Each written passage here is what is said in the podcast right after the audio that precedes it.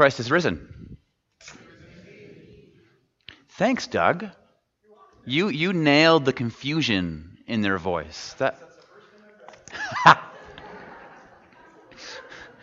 we should get everyone to not read the scripture then before, and they can nail. That's actually a really good idea. Are we still doing all right? We're still here. Awesome.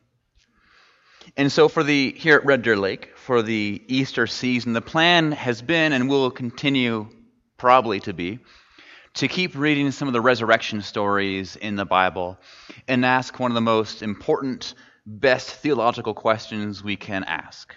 So what? How is this story my story? What do these stories tell us about how to be human and alive in this world? What do they tell us about what it means to be the church here and now? And it's really the question we should ask of, of any uh, part of our faith and spirituality because it helps us embrace the idea that what we're doing here, this whole faith and spirituality, this following Jesus thing, it's not just a Sunday morning activity that we check off before we go to lunch, but it's all about helping us become transformed and renewed, becoming particular kinds of people who live in a particular kind of way. And so in Easter, we talked about how that particular way is about embracing the ridiculous. And last week, we talked about how uh, it's through peace and breath that we can overcome those things that terrify us. And today, today the plan is to just scratch the surface on something that's, that's really important and really challenging to our faith and spirituality. Uh, something very specific about that particular way of being in the world. Um, and something that I think is pretty counterintuitive to, to how the world teaches us how to live. And to talk about that, uh, I think we're going to talk about the point they are all trying to make. And then we'll have two truths and the questions they ask us. But before we do that, uh, would you bow your heads with me and say a prayer, please? So let's pray. So, God, this time is for you. It's a chance when we try to be present, we try to be open, and we hear what you're saying to us. Us as individuals, but also us as a community of faith. And so, God, I ask that you take these words, make them your own, speak through them, under them, around them, give us something to chew on. And we ask that you do your thing. Amen. So let's start Let's start with this. Within the Jesus tradition, there is a really core and foundational idea. And that idea is this God meets us where we're at. We have a God who isn't far away, indifferent, and detached, but a God who is here, connected, and invested to our lives. We have a God who doesn't expect us to come to her, having to climb up the right mountain or say the right prayer but we have a God who first comes to us, showing up in exactly the way that we need it. I mean, it's a very cool idea, isn't it? This idea that God meets us where we're at. It's another one of those upside down things that Jesus gives us because it's the exact opposite how we think an almighty, powerful God would work. We think we've got to go there, but instead, God comes here. God meets us where we're at. God shows up in the way that we need and we can understand. And if we look at the past few weeks' worth of stories, we, we, can see this is one of the points that the writers of the Bible are trying to make.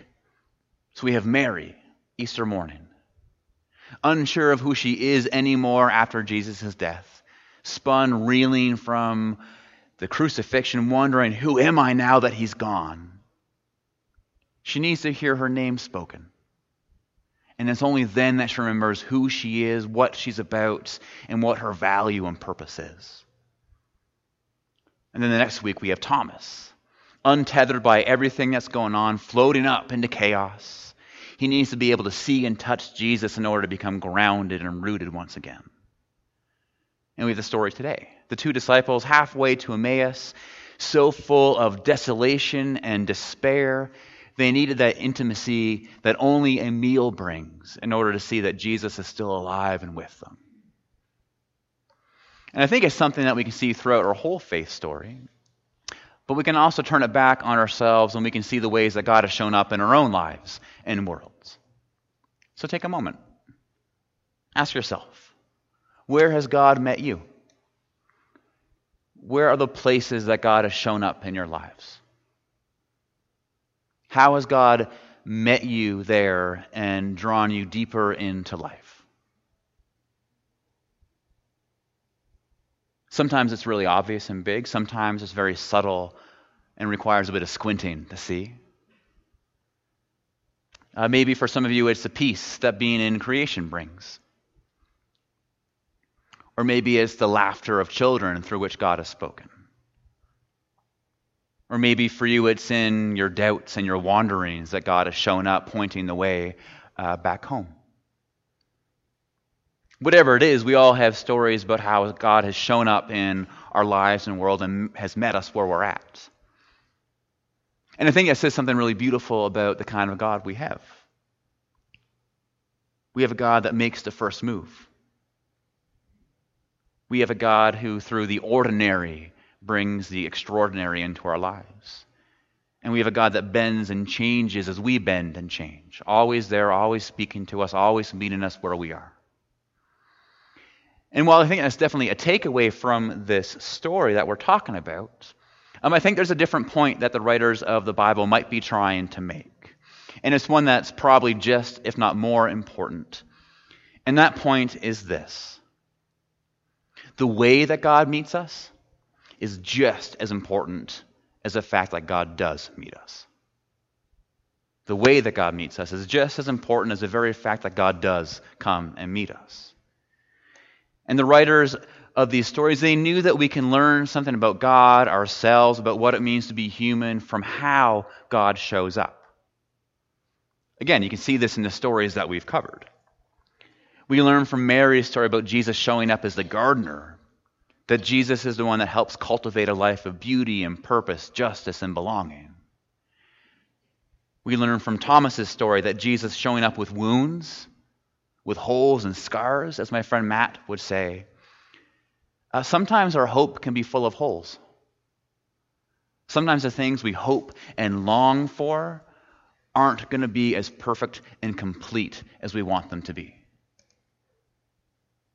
And as people wanting to learn about God and how to live, the point these writers are trying to make is we need to pay attention to the way that God shows up in our world. Are you with me so far? All right, so if that's just as important, when it comes to this story, the story that Doug read us this morning, we have one question we have to ask Why a stranger?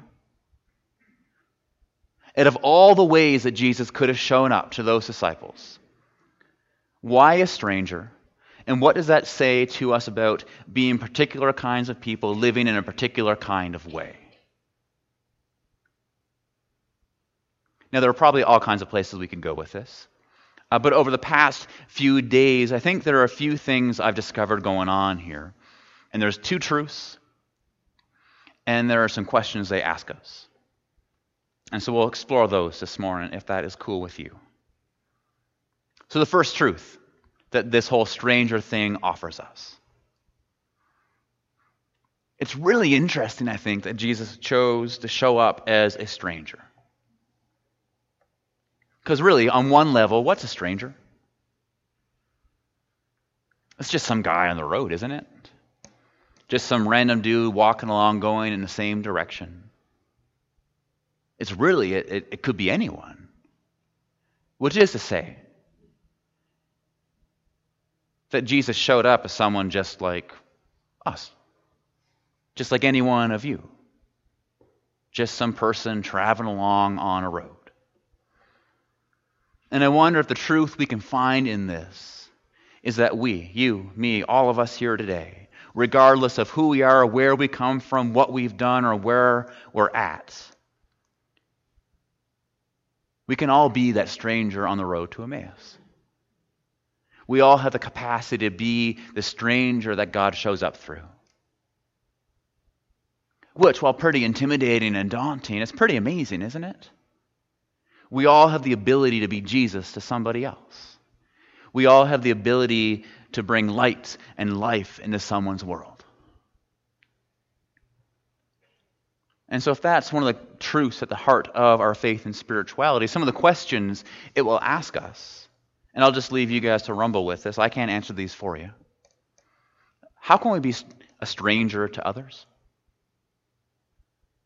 If God's Spirit can show up through people like us, what do we need to do to make that happen? How can we be Jesus to others? So put those in your back pocket. Think about those on the way home. Uh, and spend some time wondering how can you better allow God to show up through you? So that's the first truth. Those are the first questions. And I think there's one more question and truth in here uh, that this whole stranger thing opens up to us.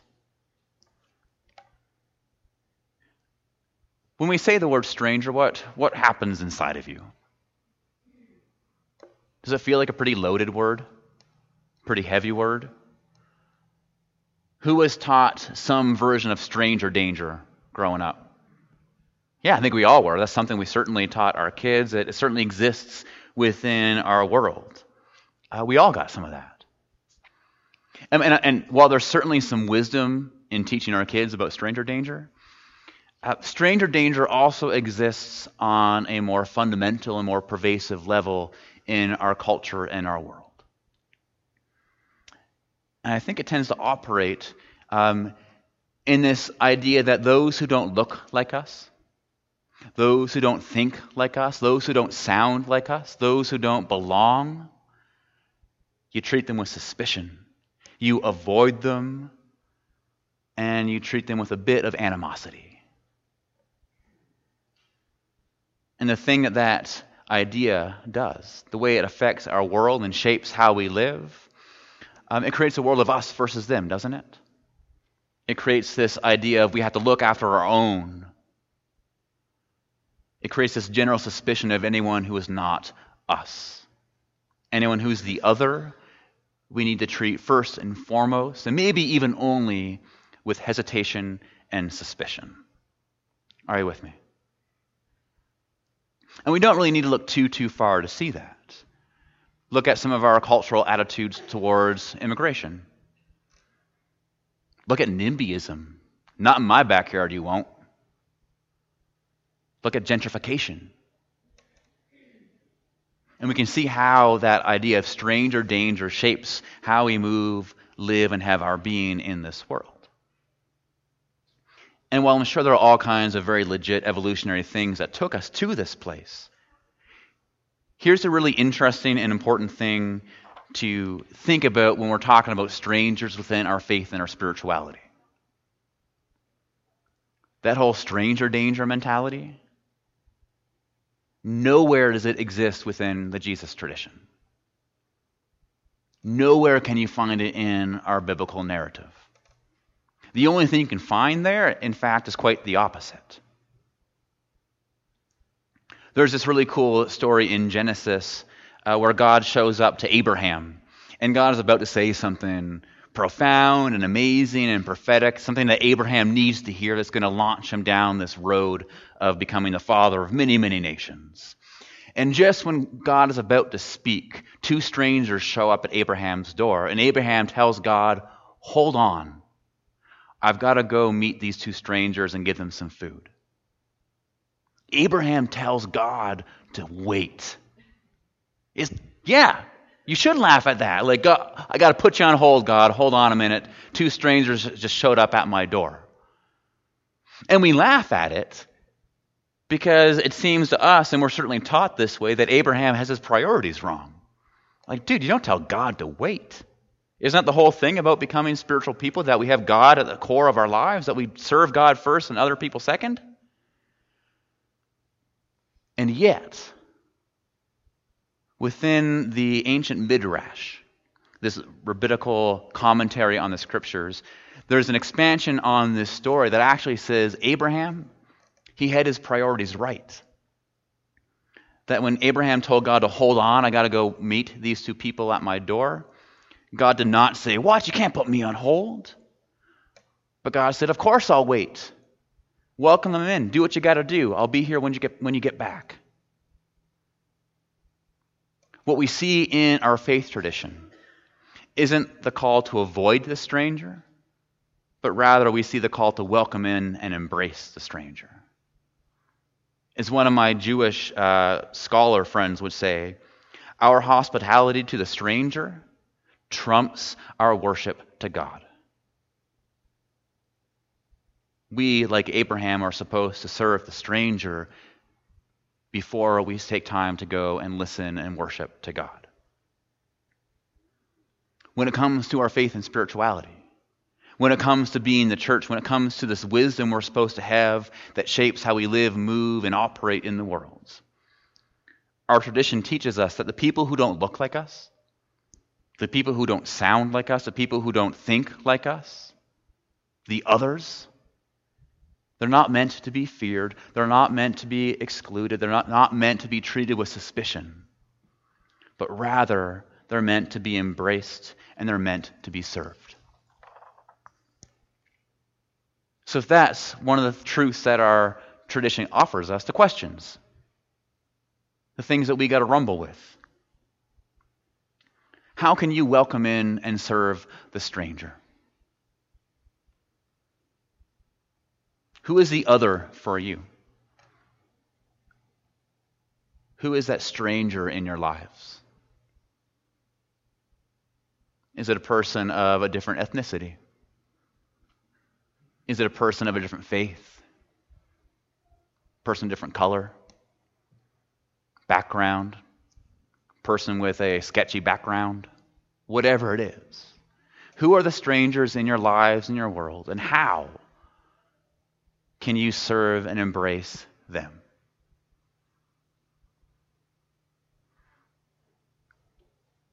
So, two questions for you to take home.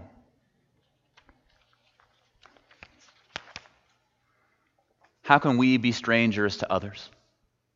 How can we show up and be Jesus to those who need it the most? And how can we welcome in and serve the strangers? How can we move from an us versus them to a, a we, an us, a group? So may you take those questions home, may you struggle well, and to that we say, Amen.